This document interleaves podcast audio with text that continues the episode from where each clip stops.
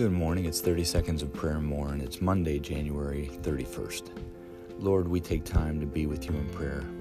It says in your word in Ephesians 6:10, "Be strong in the Lord and pray with all kinds of requests for all the Lord's people."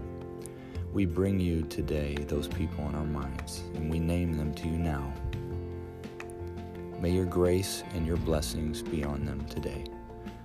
And for more, a former pastor once preached to us that praying is an extension cord to God, our Father. I love that, and it shows that all power and light comes from Him.